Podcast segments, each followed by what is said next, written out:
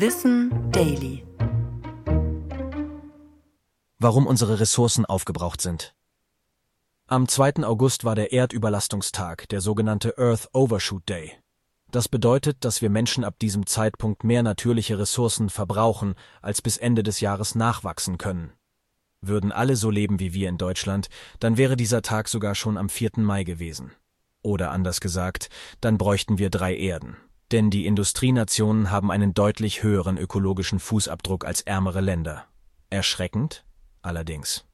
Denn seit mehr als 50 Jahren übernutzen wir unsere irdischen Ressourcen und sind damit schlecht auf die zukünftige Knappheit vorbereitet.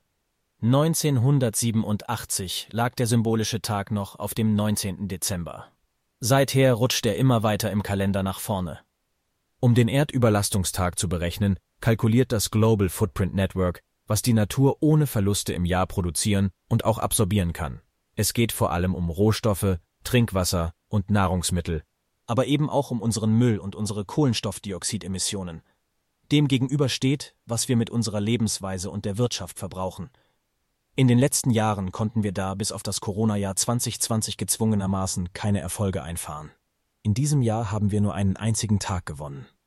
Um die Treibhausgase, so wie vom Weltklimarat IPCC empfohlen, zurückzufahren, müssten wir den Earth Overshoot Day allerdings um ganze 19 Tage nach hinten verschieben.